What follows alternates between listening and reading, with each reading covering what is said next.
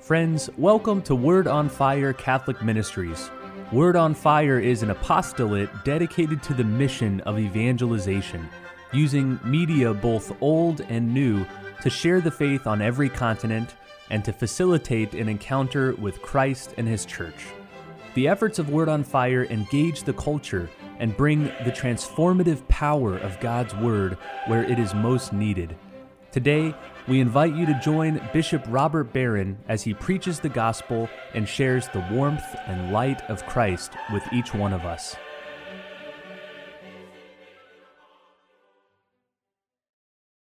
Peace be with you. Friends, our marvelous first reading for this weekend is taken from the second chapter of the book of the prophet Ezekiel, and it recounts Ezekiel's prophetic call, the moment when the Lord summoned him to prophecy.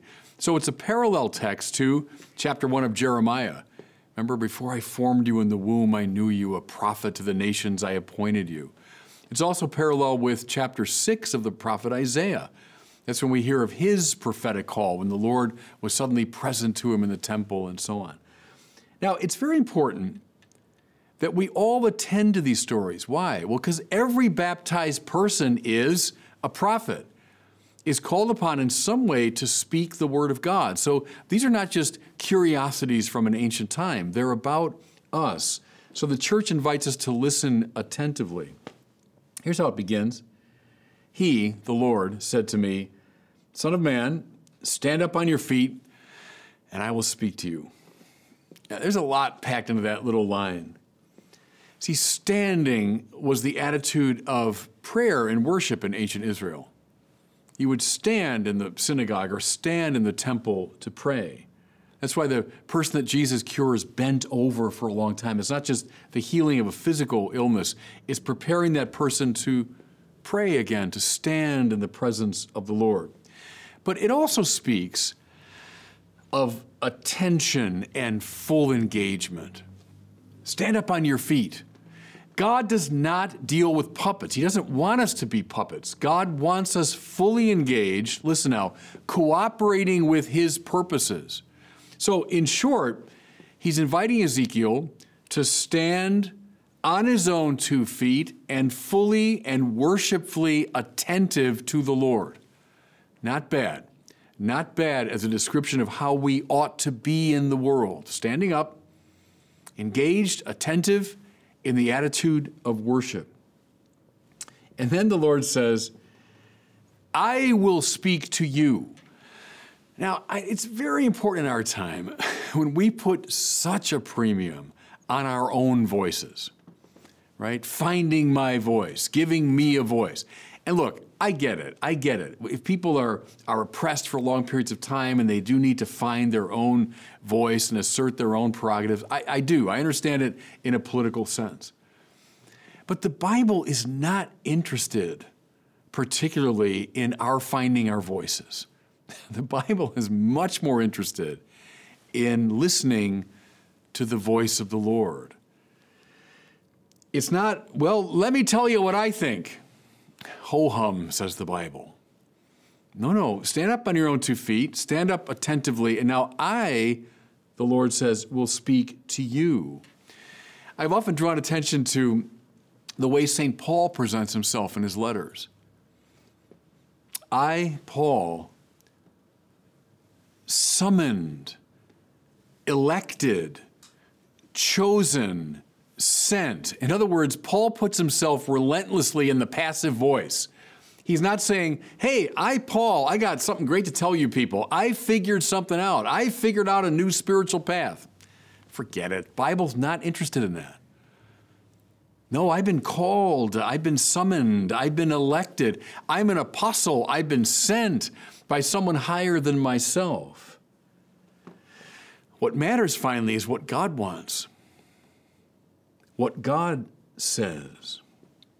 Okay? So, what does God say to Ezekiel as he calls him to prophecy? Listen. I am sending you to the people of Israel, to a nation of rebels who have rebelled against me. So, Ezekiel is in exile when he hears this. He's in Babylon. But he, of course, is an Israelite.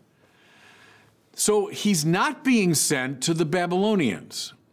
The Lord could have said, Hey, now that you're there, I'm going to make you a prophet to the Babylonians. Hmm.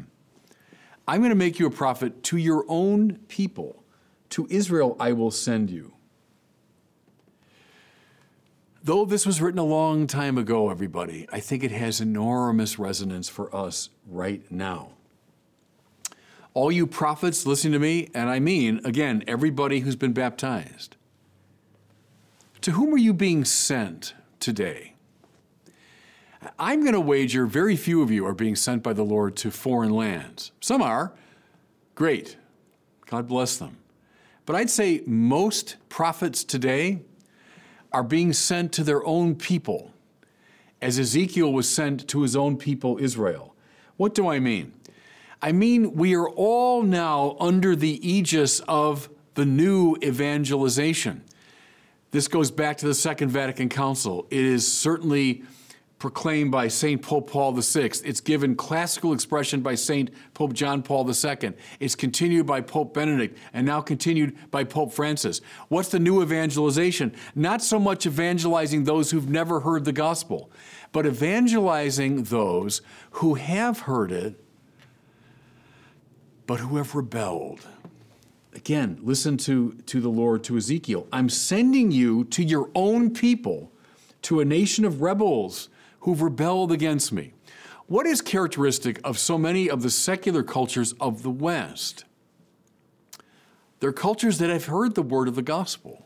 I bet almost everybody in the West could tell you the basic story of Jesus. But they've rebelled. What is secularism but a turning away from the message of the Lord? Turning toward the world radically. I'm going to say this little line from long ago is being spoken to you, listening to me right now. You've been sent as a prophet to the rebellious house of Israel, to a culture that knows the gospel but has turned from it. Okay, what else do we hear? The Lord goes on. A nation of rebels who have rebelled against me they and their ancestors have transgressed against me to this very day. The descendants are impudent and stubborn. Okay, prophets, what's the Lord telling Ezekiel and us? This mission is not going to be a walk in the park. If you think, hey, I'm a prophet, I've been called by the Lord to announce his word, this is going to be fun, well, think again if you've been called to prophesy to a nation of rebels, trust me, they are not going to like you. They are likely going to find your words rather off putting, offensive, insulting. If this doesn't sound familiar to you, I would invite you any time of the day or night to go on the internet. And, you know, when someone is announcing the Christian faith to our culture, look at the com boxes. Go on Twitter sometime and see the reactions when someone announces in rather unadulterated form the gospel of the Lord. They are not met with rose petals, trust me. They're met with an awful lot of resistance, an awful lot of hostility. You know, find this language everywhere on the internet. Religion is just a pathetic holdover from the past. It's a tissue of lies and superstitions. It's Bronze Age mythology. The church's teaching, especially in the areas of sexuality, strikes many people today as repressive, anti humanistic. Classical Christianity seems to be the enemy of freedom and autonomy. In a word, we have a culture that's heard the gospel, uh huh, but has grown rebellious against God, if I can be as blunt as Ezekiel is. These rebels are indeed impudent and stubborn. Now, prophets, don't get me wrong. I'm not saying this is the whole story. Look, I'm involved in, in trying to evangelize the culture. I, I, think there's all sorts of points of contact, all kinds of ways that we can reach out with the gospel. Don't get me wrong.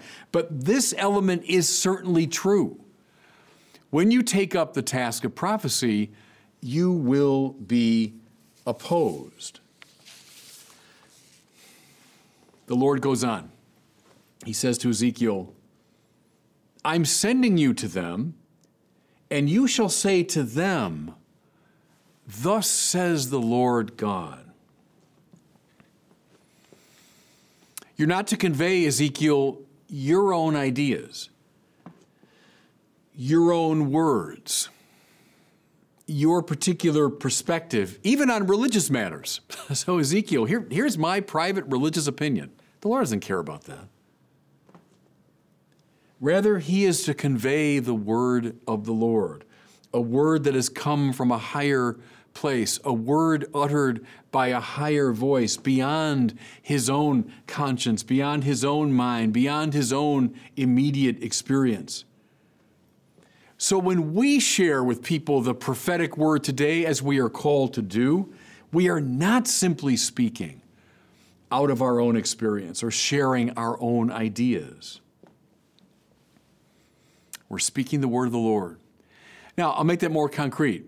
That means that the Bible shapes our speech. That means that the dogmas and doctrines and teachings of the church shape our speech. That means that the saints, those who have played this game with particular panache, the saints shape our speech.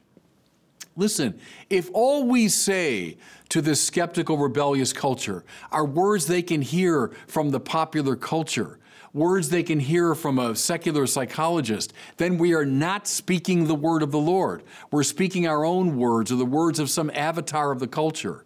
No, no. I'm sending you, and you shall say to them, Thus says the Lord God. That's how we preach, that's how we speak. Now, the final word of this reading, I think, is of utmost importance.